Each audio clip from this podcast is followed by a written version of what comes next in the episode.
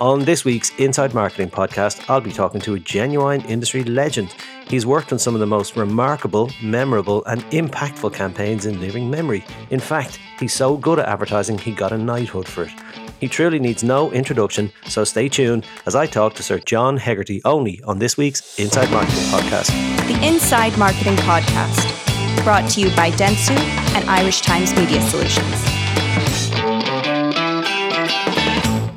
Hello and welcome to this week's Inside Marketing Podcast. As I said in the intro, this week is one of those episodes where I get to meet an industry legend. And in terms of guests, well, they don't get any bigger than today's. If anyone qualifies as advertising royalty, it's Sir John Hegarty. Welcome, John. Dave, good to be here. Wonderful talking to you. Great to have you. Um, first, and just to kick off, we were chatting a bit off mic. How how's life at the moment? How's lockdown life in lockdown, or or well, not lockdown anymore, but pandemic? Well, it's been sort of tedious up to, to this point. I mean, frustrating in the sense of, you know, obviously we have to uh, to adhere to all these rules and regulations for obvious reasons. But in the end, it's taken so much away from us. It's taken away spontaneity, mm-hmm. the ability to go and just meet up and be with people. I mean, on the business side, it's been actually surprisingly quite good um, which isn't a wonderful thing to say in some ways because for some people it's been appalling. Mm, yeah. But um, it's it's uh, I'm, I'm glad I'm hoping I'm keeping my fingers crossed that we're now approaching the end of this. Yeah, hopefully. Yeah, me too. Um, well, I've I want to get as much as I can out of this hour, so I'm going to jump straight in. Um, and one of the things I want to talk about to start off with is, is advertising and the impact advertising has in culture. Now, I know it's kind of cliched at this stage, but but that infamous Levi's 501 ad, like you look at the impact, it's probably unfair to benchmark that against anything else, but look at the impact that made in culture. Like, um, of course, it, it did a job for the company, the brand, which is what you wanted to do, but launched the career Nick Kamen. It put a 20 year old song or whatever back to the top of the charts in culture. And then I've seen you talk about this before. Thanks to the Advertising Standards Authority, um, it launched a completely new category in boxer shorts. So that was, I mean, as I say, that's a gold standard. It's probably unrealistic to expect any campaign to create that much of an impact. But like I, I was thinking about this, I can't really think of any campaigns in the last maybe 20 years that not even have had that impact, but that have really made any impact in culture, except maybe um, the Gorilla Cadbury campaign to a lesser extent. But do you think that that there's any campaigns that have created any impact in culture at the moment? And if not, um, which which they probably haven't created that amount of impact, do you think it's because the industry's not doing good work? Well, that's a, it's a very good question, actually. First of all, I think there have been some campaigns. I think um, I look at the uh, Marmite campaign, Love It or Hate It, um, which has actually elevated uh, the concept of being Marmite. You know, here we are, we're talking mm-hmm. about a bloody yeast spread, aren't we? For God's sake, come on. But we've elevated that into uh, a situation where people actually talk about something being Marmite. I think the, the big question is all great communication is trying to be a part of culture in some way or another. You're trying to elevate a brand's status within society and within culture to make it more important. So that's fundamentally important when you're trying to do that. I think today we're seeing less of that.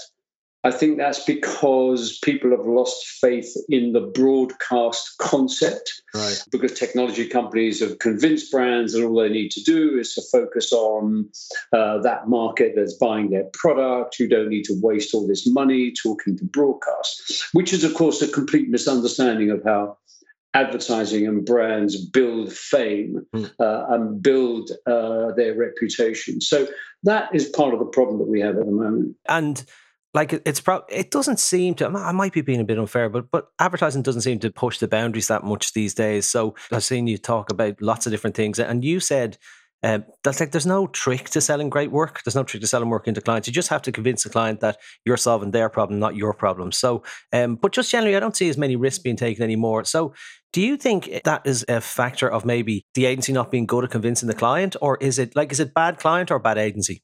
Well, I think it's a bit of both, really. As I said, I think clients have lost faith in the big brand concept, uh, the concept of broadcast, the concept of doing something daring. I think agencies have lost, the, are losing the skill of understanding how to create something truly powerful in 60 seconds or under. You know, we seem to live in a world today where you you, you create content mm. um, and you take sort of two or three minutes to tell a story which you know, when I was, you know, working absolutely in the in the business, you took 30 to 60 seconds. It's one of those bizarre things. You know, one of the things you have to really understand the market is not always right. Uh, and this concept that the consumer is always right. No, they're not. Mm. They're often horribly wrong. And brands can often get it horribly wrong. And right now, I think lots of brands are getting it horribly wrong. We're not building big, famous brands that resist competitive pressure, that, that can uh, sustain their futures. And it's because we have a, a, a whole raft of marketing people who believe, you know, the answer is technology. The answer isn't mm. technology. Technology is a, is a means by which to communicate your idea. The answer is to have a brilliant, great idea.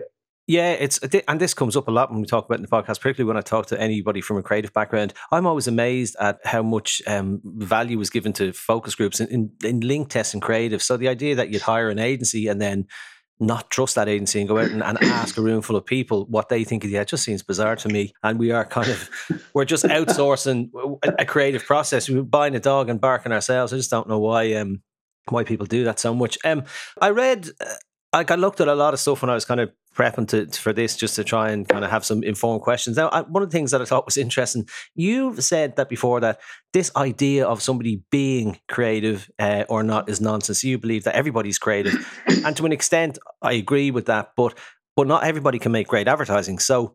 Um, first of all, what's it take to make great ads? And secondly, do you actually think this notion that a great idea can come from anywhere, do you buy into that or not?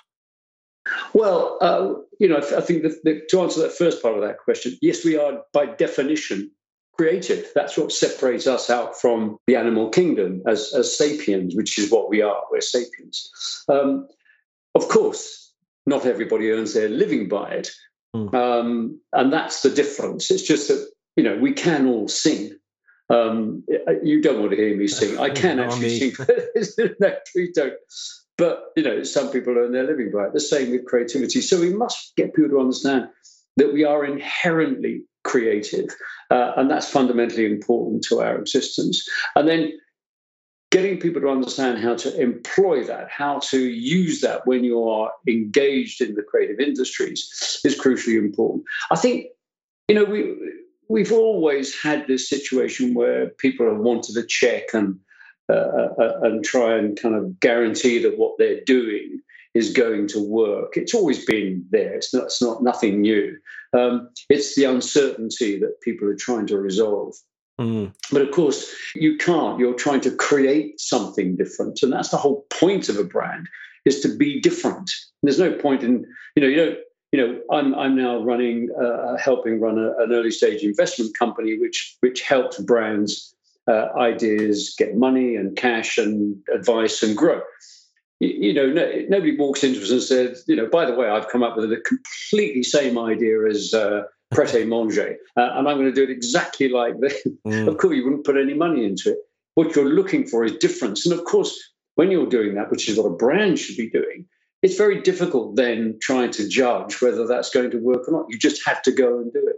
But I, have always believed that you know, every marketing director, virtually every marketing director go, gets down on their knees at night and goes, Dear God, please, will you make it a science?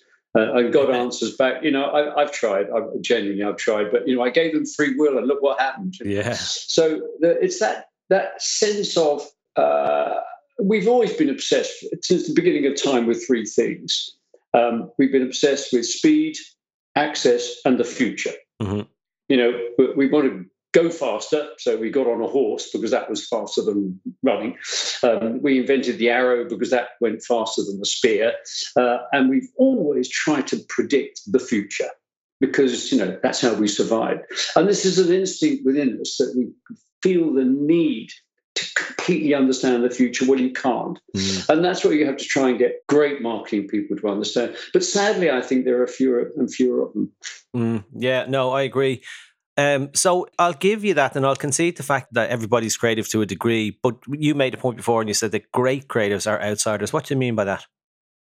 Well, I've always felt that you know, um, creative people are observers. You know, one of the things I always say about a, creative career is you probably have ten years.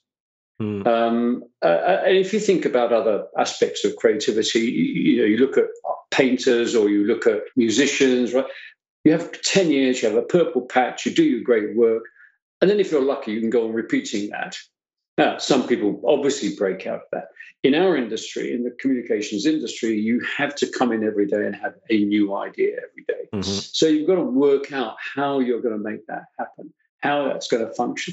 And you, you're an outsider in the sense of you're an observer. I think great creative people are observers. They observe things, they look at things, they kind of, and uh, that helps your creativity because you're seeing things from a different point of view. You're not sitting with an entrenched attitude. Mm. You're looking at other influences and you're hoping those influences influence you. So I think, I do think great creative people, to a, to a large extent, are outsiders. If you look at them, they have, you know, they're either immigrants, they're either left-handed, right? They, they cut some weird thing about them that mm. separates them out from the mass. And uh, I, I, I, would recommend this. Everybody read the wonderful book by Walter Isaacson on Leonardo da Vinci. And he was an amazing man who was, you know, he was gay, he was a vegetarian, he was illegitimate, he was also left-handed. Not that that made much of difference, but he was a genuine outsider. And I think that, in a sense, gave him that desire to look and observe and see things. So I think that's what makes great creative people. Yeah, a great point, and I, and I know, yeah, you, you, know, there's creativity in every everything, but as you say, not not everybody earns a living from it. Um, now, one of the things that you've been so successful at in your career is this idea of being irreverent. How important has that been for you, and why is that really important? Well, I think when you approach um, whatever whatever you're doing, whatever part of the creative world you're operating in, you have to have a philosophy. You have to believe in something. What are, what are you trying to say? You've been given this voice, so to speak. Now, what is it you're saying? And I don't care if you're a simple designer designing swing tickets for supermarket shelves or clothing or whatever it might be.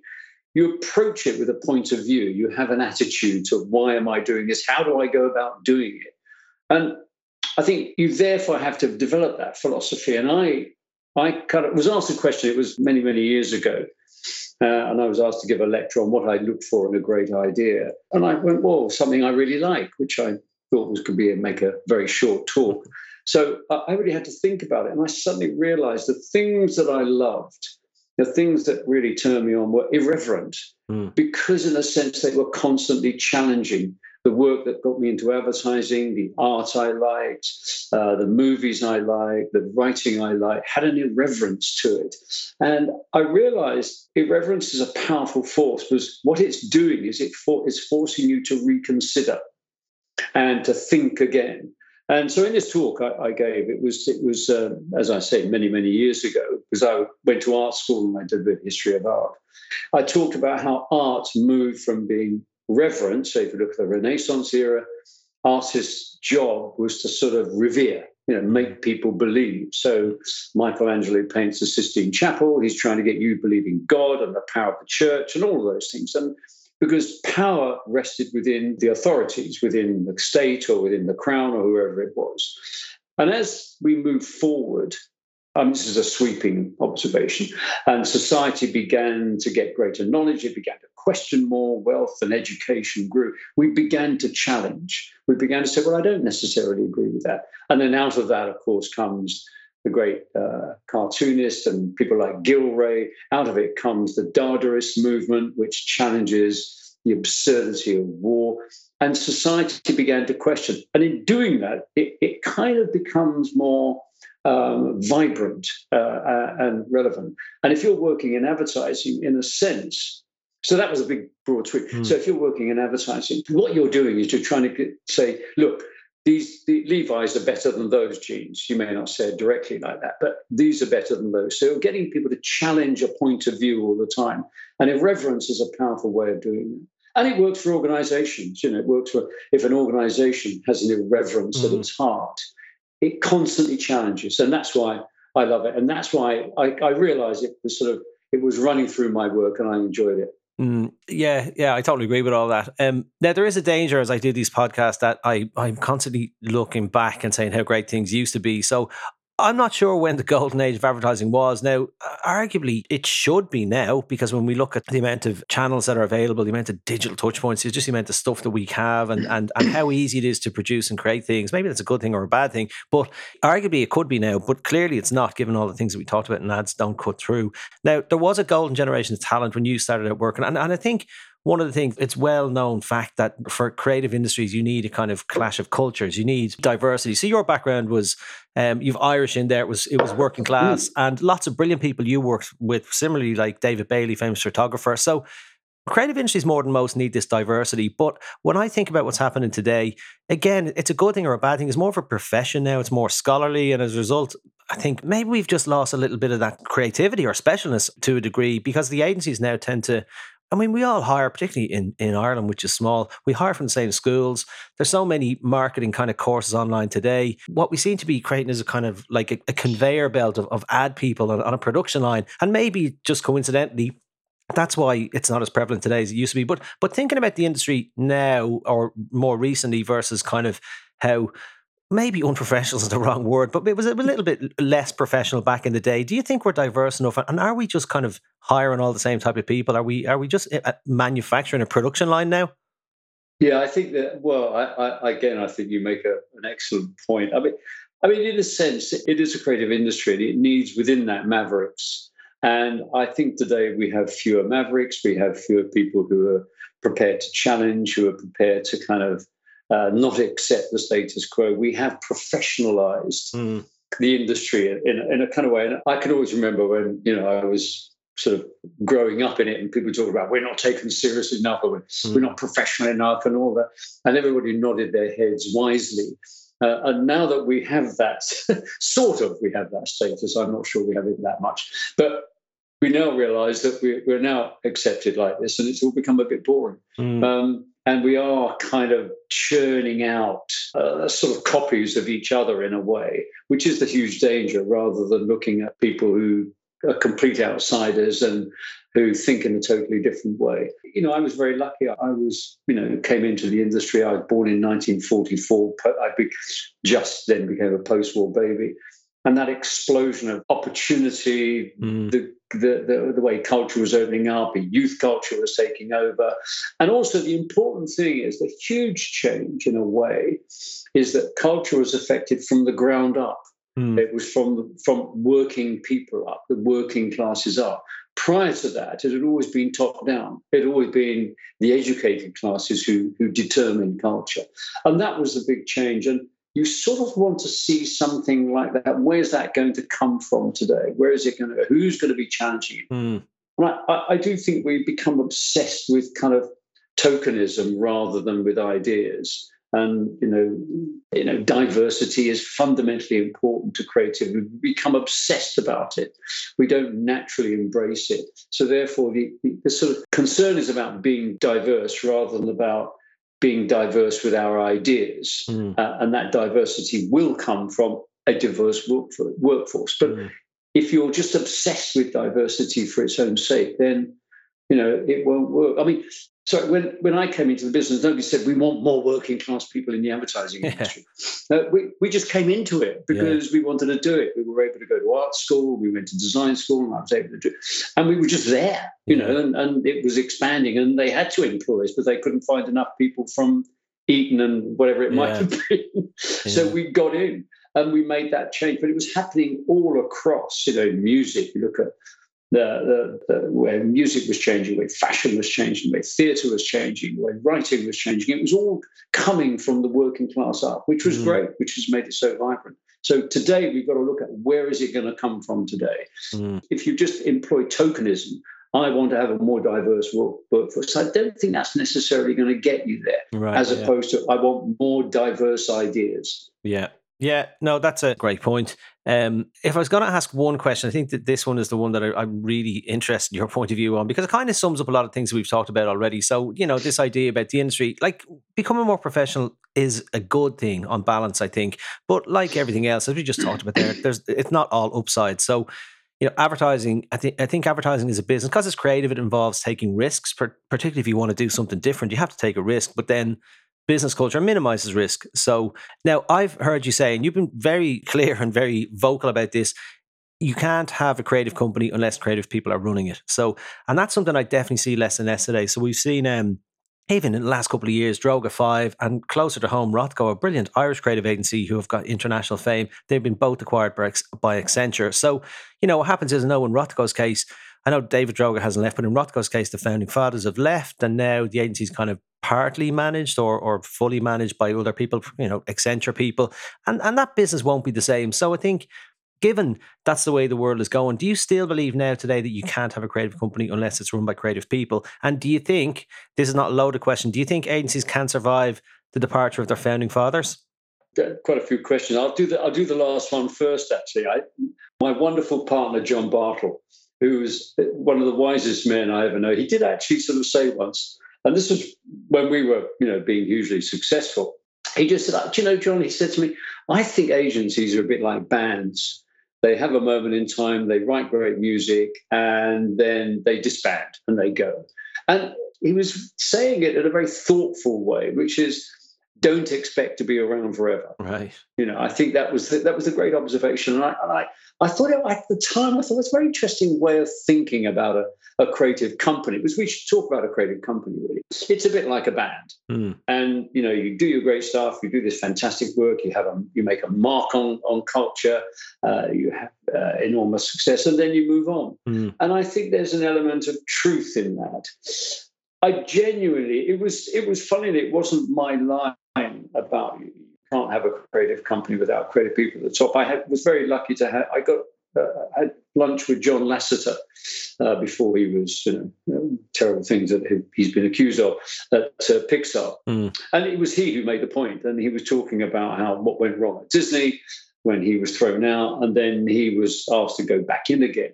And he made it was a very simple point. You, you, you cannot have a creative company without creative people being at the top. And I think that the sadness for our industry today is there aren't enough creative people making waves, mm. uh, deciding on change, because all the change that really came out of the creative industry in terms of ideas it came from the creative people. If you look back at the history of advertising, we talk not about you know, the planners or whoever they might have been. We talk about mm-hmm. Bill Bernbach, We talk about David Ogilvy. We talk about, in our industry here, you will talk about David Abbott and John Webster.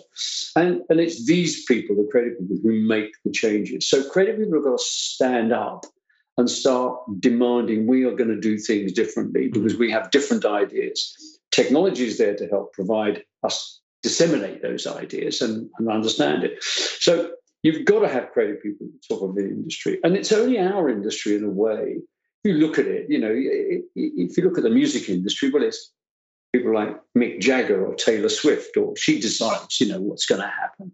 You look at architecture, Frank Gehry is one of the great architects. Frank Lloyd Wright, when he was alive, obviously, one of the great architects. You know, and it, it, in the publishing world, it might be publishers, but it, it's J.K. Rowling's who calls yeah. the shots. You know, I write the books. You know, mm. without me, you don't have a business. It's only our industry has allowed ourselves to be dominated by by sort of management, and we've got to break that down. And if we don't mm. break that down, we won't have much of a future. So I, I do think it, it creative people are there to make change, and it's for them to go out and do it. Uh, mm. And do think of yourself like a band. And I, you know, I used to say to the the management people on the side when I talked about creative people at the top, and, and they would always say, well, what about us? And I said, well, think about yourself like the manager of a band. Mm. That's what you are. Mm. You know, you're, you're, you're Andrew Loog Oldham to the Rolling Stones. Um, you're, you're that great manager who helps, guides, creates the opportunities, makes it happen for them, keeps the nonsense out of the way so they can go and create. That's what we've got to have. Mm. Do you think that there's uh, I don't know how to ask this in the right way, but like, is it creative people's fault for not, as you said, they're putting their hand up and saying, "Listen, I want it. We want to be the people that run the business." So, do, do you, you know, is, is it the big bad financial people have taken over the world, or have creative people? Does it suit the creative people just go, "Oh, yeah, I don't want to get involved in running the agency. I just want to do what I do." I think it's. I think it is the creative people. I blame the creative people. Okay. I really do genuinely. I, and I, I adore, obviously I am a creative, and I adore them. I love mm. them, but they've got lazy. They've yeah. got, oh, I've gone for the money. I mean, when we started BBH back in 1982, nobody ever talked about money. We talked about ideas. We talked mm. about, how can we create something better? How can we produce a piece of work that we're proud of, that we want other people to be proud of? And that was our driving force to create great work. Mm. Nobody, we didn't sit around and say, oh, wow, within five years we could all be millionaires. Yeah. And I think that's what's happening today. People are setting agencies up right. on the basis of, I'm going to sell it. Mm. Well, you know, as soon as, you know, I always say, you know, money has a voice, it doesn't have a soul. Mm. And of course, it's important. Of course, we have to, but you have to understand what it's there for. Mm. It's there for to make things happen.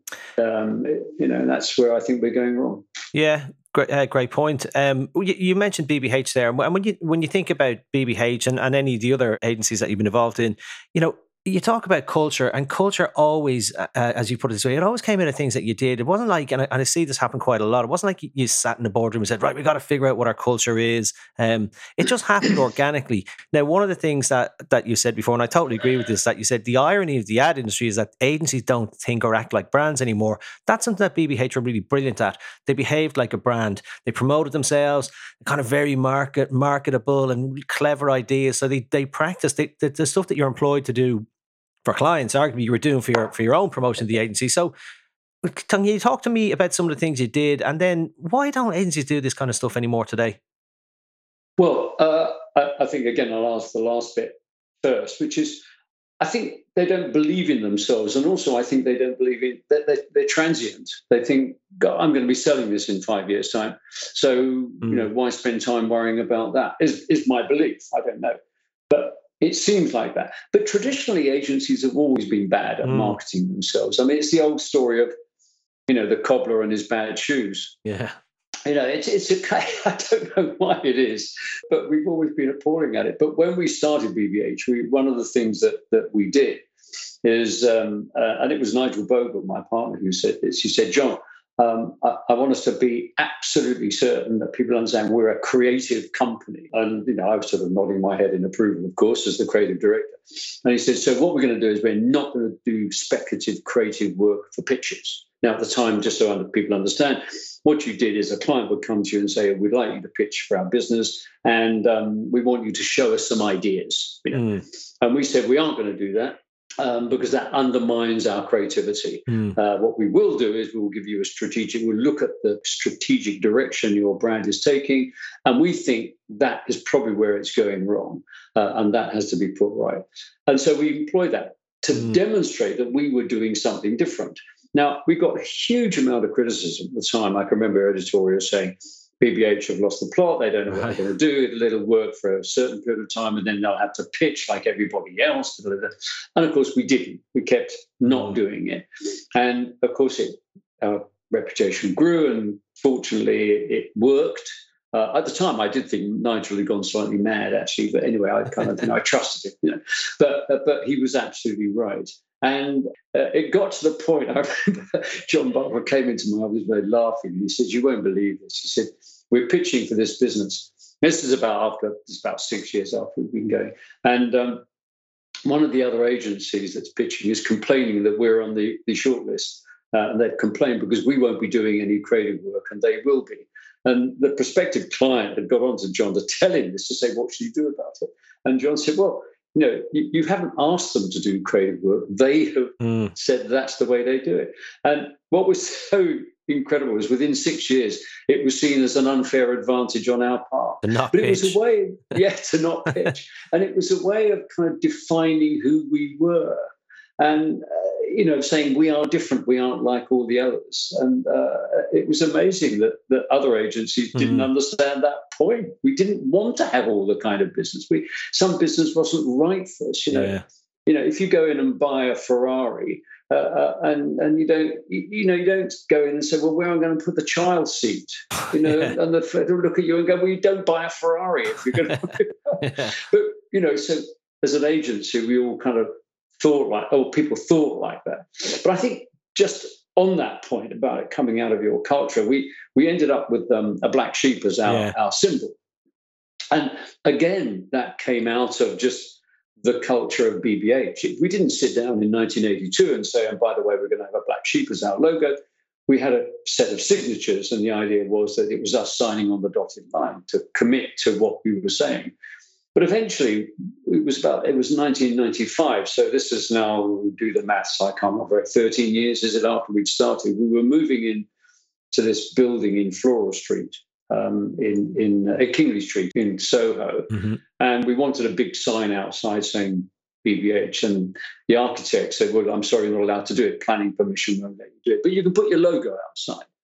And uh, so, what's your logo? And we both looked, Nigel and I, I remember the meeting, Nigel and I looked at each other, said, Logo? We're an advertising agency, we don't have a logo.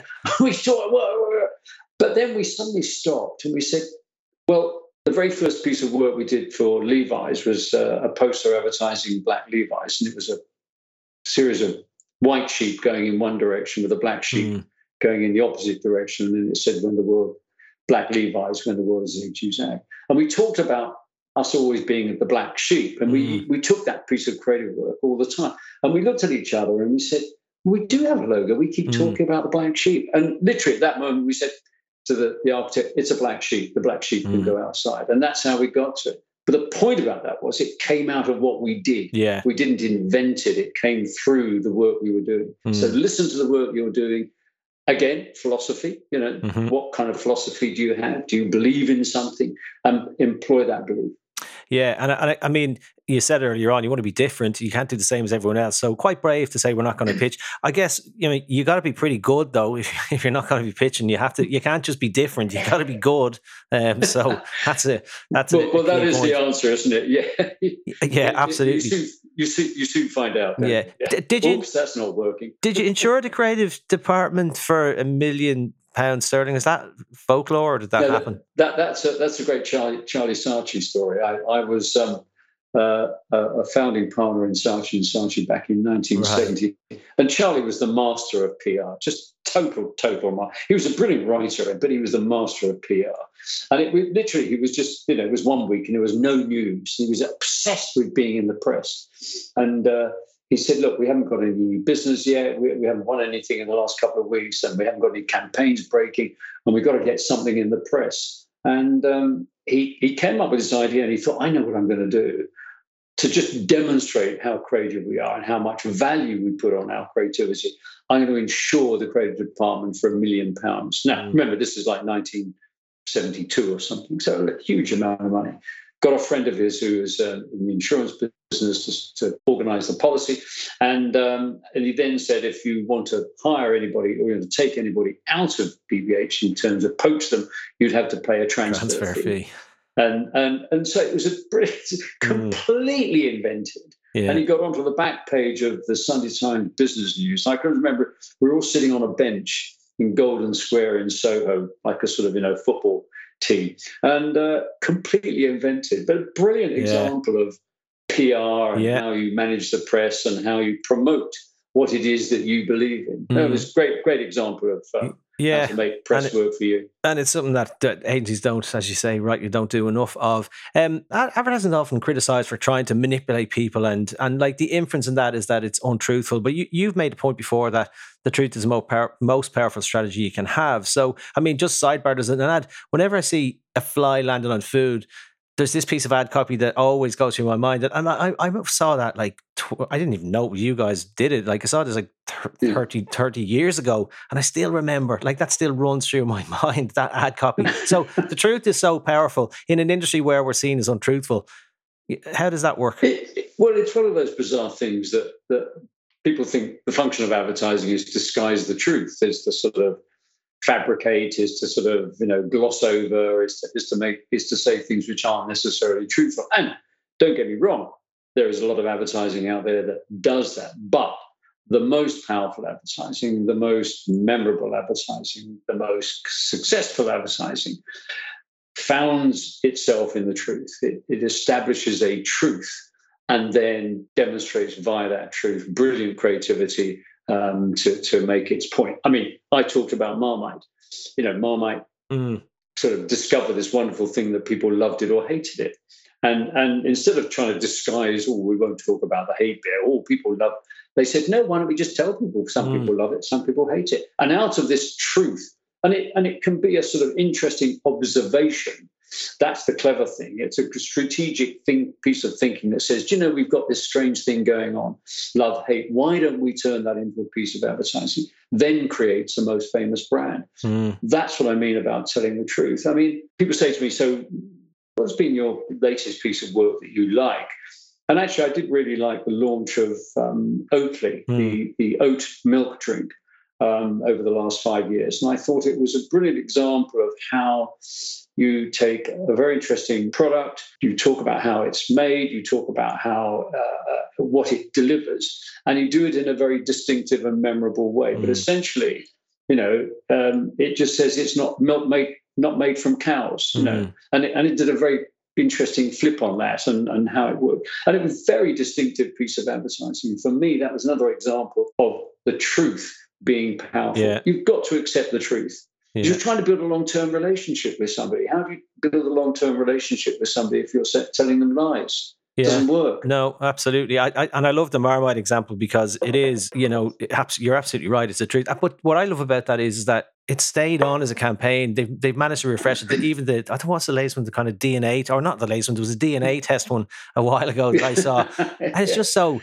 it's just so simple. It's the same, it's yeah. the same story, but it's just reimagined. And it just always, as creative work, is just brilliant. So it's a really nice campaign. Yeah, I, I really well, like it. That, that, that's another point that we've we've forgotten about creating long-term campaigns commitment mm. you know great brands commit to something and here we've got a situation where brands change all the time and they just alter the advertising and, and i think that's what you've got to do rather than constantly refresh and you know and, and i think you make such a good point there dave and i think that's brands have forgotten that that you're establishing a relationship with somebody keep it the same mm. and uh, you know, constantly refresh. It was interesting, actually. I was watching something, there was something about Guinness, and it said, you know, and it made a point about, oh, yeah, good things come to those who wait. And, and I thought, is it interesting that, that, that the public still love talking mm. about that, whereas mm. Guinness have moved on. Yeah. And they took up, you know, that's like three campaigns ago. And I think they make a huge mistake.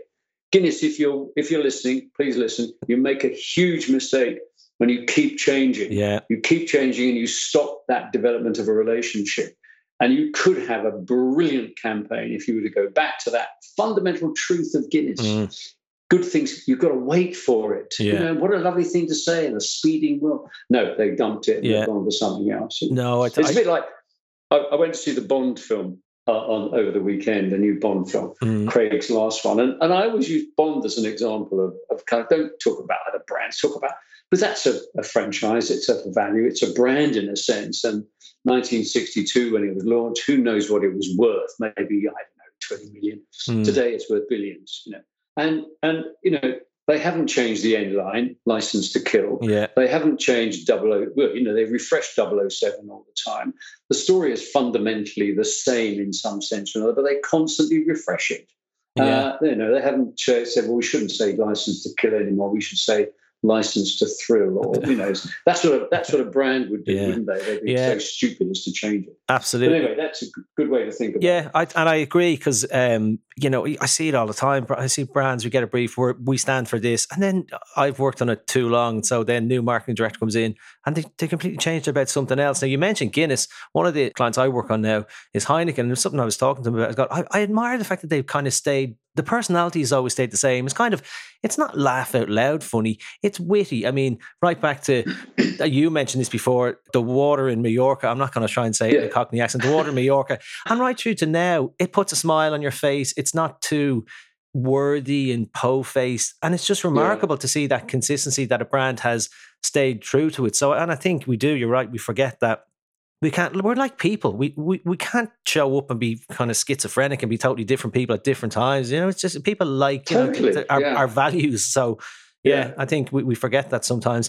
Well, it, pl- it, plays to marketing directors' egos, isn't it? I come in and I change everything. Yeah, because yeah. That, I'm going to make my mark rather than you know exactly. say my job is to go on making it grow, and that's because I don't think marketing is taken seriously enough. Mm. Communication is taken seriously enough at the top of a company. Mm, I mean, I you wouldn't go into Ferrari and say, you know, I don't, I, you know, I, you know that dancing, prancing horse you've got is a bit old Yeah. fashioned. I think we're- should have something new. We're discontinuing red as well. It's not working. Yeah, that's right. No, we've done red. We're going to move on. You know? Yeah. No, you'd be thrown out. you know? Absolutely. yeah. No, absolutely. Um, now, the turnover in our industry today is absolutely phenomenal. Like particularly in Ireland, because we've got tech giants on our doorstep, and basically, you know, if you're if you're a young kid and you're getting paid whatever in an agency, you can get paid 30, 40 percent more for an easier life going to work for Google or Facebook. So you were given advice early in your career: follow the opportunity, not the money. Would you give that still to somebody today, or do you think just the world has moved on? That's not the world we live in anymore.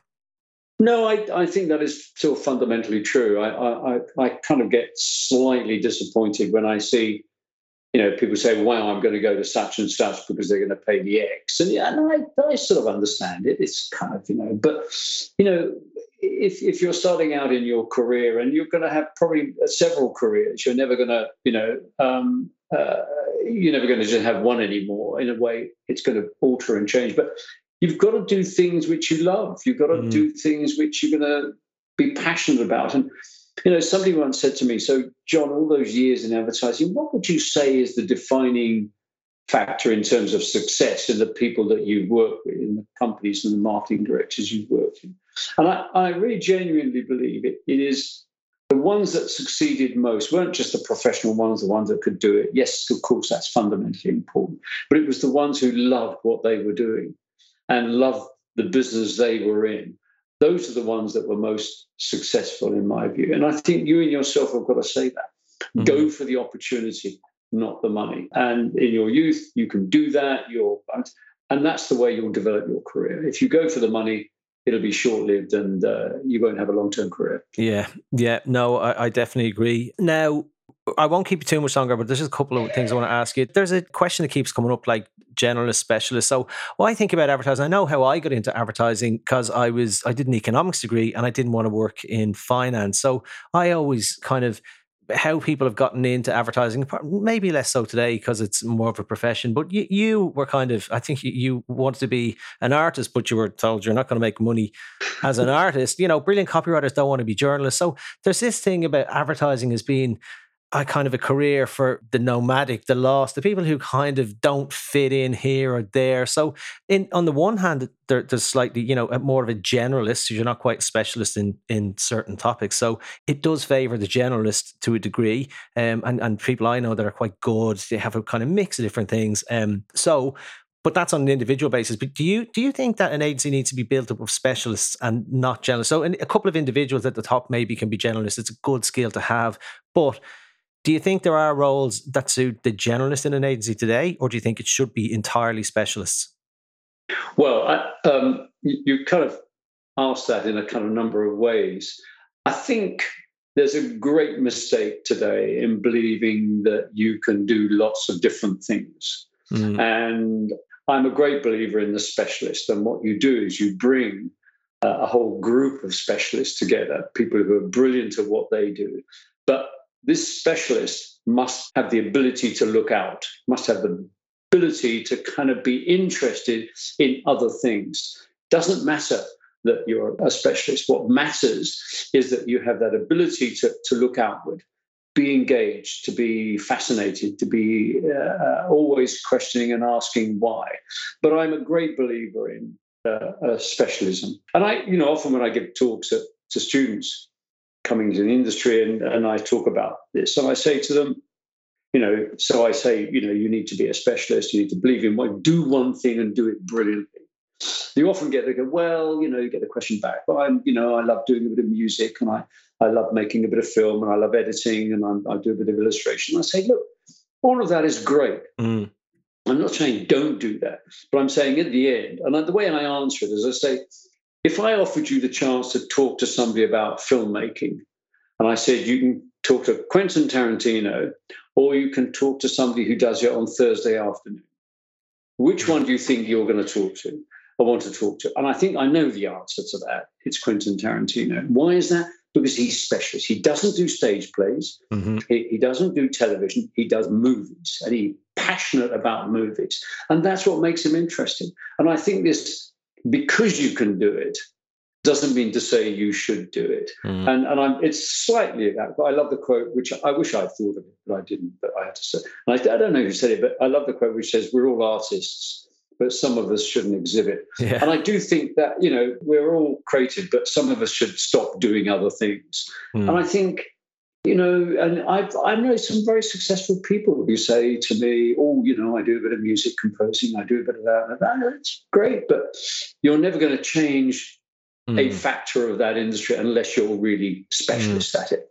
Uh, and there are a few Leonardo da Vinci's. They come around about once every 500 years. But, mm. you hmm. know, don't bank on the fact that you're going to be a Leonardo. I don't think so. Read the book, by the way. Yeah, yeah, no, I, w- I will do. Um, we've chatted about some ads there, you know, but that you've your exes created, and you, and you mentioned the Oatly one. But it, I'm going to ask you a question: If you can think about like, what's your favorite ad of all time that that that you weren't involved in? So any era, any time. What is your? You can only take one ad with you. What is it? Yeah, well, it would be it would be um, uh, the Volkswagen ad. Uh, it's called Funeral and um, it's it is the most brilliant ad. Go on go on YouTube, you can see it there. Made in about 1967, I think it is.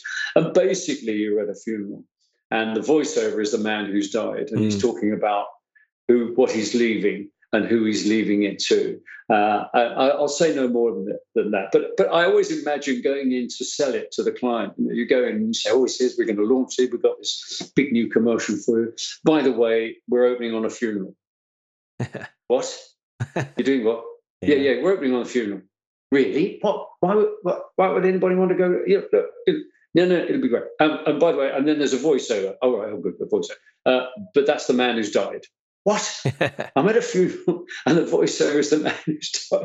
Well, watch it. It is mm. absolutely brilliant. It's a masterclass in writing. It's a masterclass in what you can do. And it's a great example of how humor overcomes everything. Mm. And I, I, think that's the other thing we've forgotten. We, are not funny anymore in advertising. Mm. Kind of, you know, everything's instructional. They're telling you what to do, do this, and words come up on screens. And mm. we haven't engaged. We're not emotional. We're not driving people to get to a point of view themselves by yeah. sort of laughing and smiling. And this is this is that's the ad I would take to uh, to my grave, so to speak. Right. Um, now, last question. If you could, I'll ask you too, well, you could go back and meet a just recently entered the industry, John Hegarty, before you were Sir. What advice would you give John Hegarty now with all your, well, I mean, it's worked out pretty well for you. So, or maybe what advice would you give anybody starting the career now? Your advice would probably be just do whatever you're going to do. Don't doubt yourself. So, um, give with somebody just starting, what advice someone rings you, uh, someone entering the industry saying,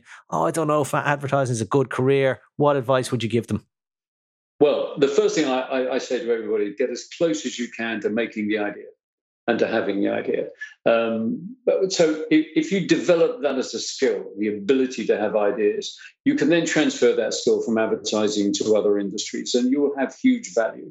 So having the idea is crucial and fundamentally important. Get as close as you possibly can to doing that. If you're doing that, then that's a skill that you can transfer to other industries if you don't want to carry on in advertising, if you want to be a, a novelist or you want to go off and paint pictures advertising is the most brilliant profession at teaching you how to kind of muster and market your skills. But mm. it is about having the idea. If you're just involved on the technology side, the trouble is technology is going to dispense with all kinds of skills in advertising mm. and it will create new skills. So be careful. I mean, when I came into the industry, we had typographers mm. and they used to cast off type and show you how much space the type would take.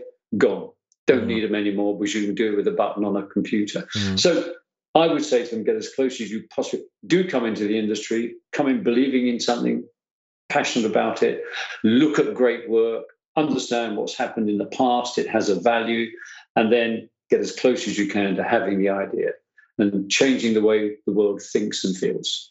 Excellent. Right. John, it has been an absolute pleasure. And, you know, I've, I've thoroughly enjoyed it. Thanks so much for doing it. Um, little old podcast in Ireland. We're lucky to have advertising royalty. Thank you so much for doing it. And oh, uh, thank you. Yes. Thank you. And it has been a great pleasure. So, what, what are you up to now at the moment, just before we go? What, what keeps you busy?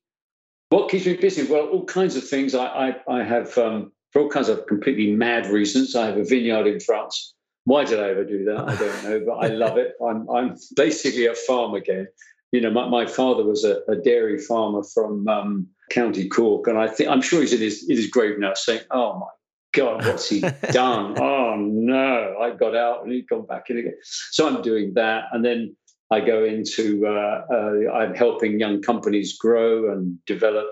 Uh, and so I'm being kept very, very busy. Never. Mm. The other thing is never retire. Yeah. When yeah. anybody says to me, "Oh, I'm thinking of retiring," it's kind of like you're putting the plug out. I'm going yeah. into the waiting room. I'm, I'm, I'm just waiting to be called now. Never ever retire. Yeah, it's too interesting. No, it's too interesting yeah, no. doing great things. I agree. I agree. And yeah, I mean, we might not have the options that you'd have because you know, as I say, you've been a brilliant career, brilliant ideas, man, and and just a brilliant creative person. And I put all that down to the fact of your Irish roots. I think that's entirely down to your Irish roots, your your creativity. so. Um, I, well, I would say actually that I, I, think there's an element of truth in that, and and we when we talked about outsiders, you know, well, you know, I grew up in you know a very Irish household. My mother was Irish, my father was Irish, and my my great aunt came to live with us, and she was from Cork. So I, I kind of had this. I, I was living in this world, and then I'd step outside, and I'd have my friends who were outside, and I realized there were differences, and so I became that's where my uh, ability as an observer was mm. developed, you know, and I, I was able to watch and see how it was done in one way or how right, yeah. the language was used in a different way over there. And it, it helped me enormously, but I, am I'm naturally, naturally very, very proud of my Irish roots. Love it. Uh, I, I, was lucky in that sense. And uh, uh, it's something I would always talk about and be proud of. Um, it was brilliant. So right. thank you, Ireland. Yeah, you no much. problem. No problem. Yeah, you're welcome. Well. You're welcome. We're glad we could help. Uh, right. Listen, John, I've kept you long enough. Thank you so much. So that's it. That's all she wrote, folks. We are out of time again. Thanks for joining me today, John. It was a real pleasure. And a big thank you also to Andrea and Sound and Kira in marketing. And as always, thank you to our partners, the Irish Times Media Solutions. If you like this episode, then follow us, tell your colleagues, listen back to some other great episodes. You'll find all our episodes by simply typing Irish Times Inside Marketing into your search engine of choice. So until next time, stay safe. The Inside Marketing Podcast, brought to you by Dentsu and Irish Times Media Solutions.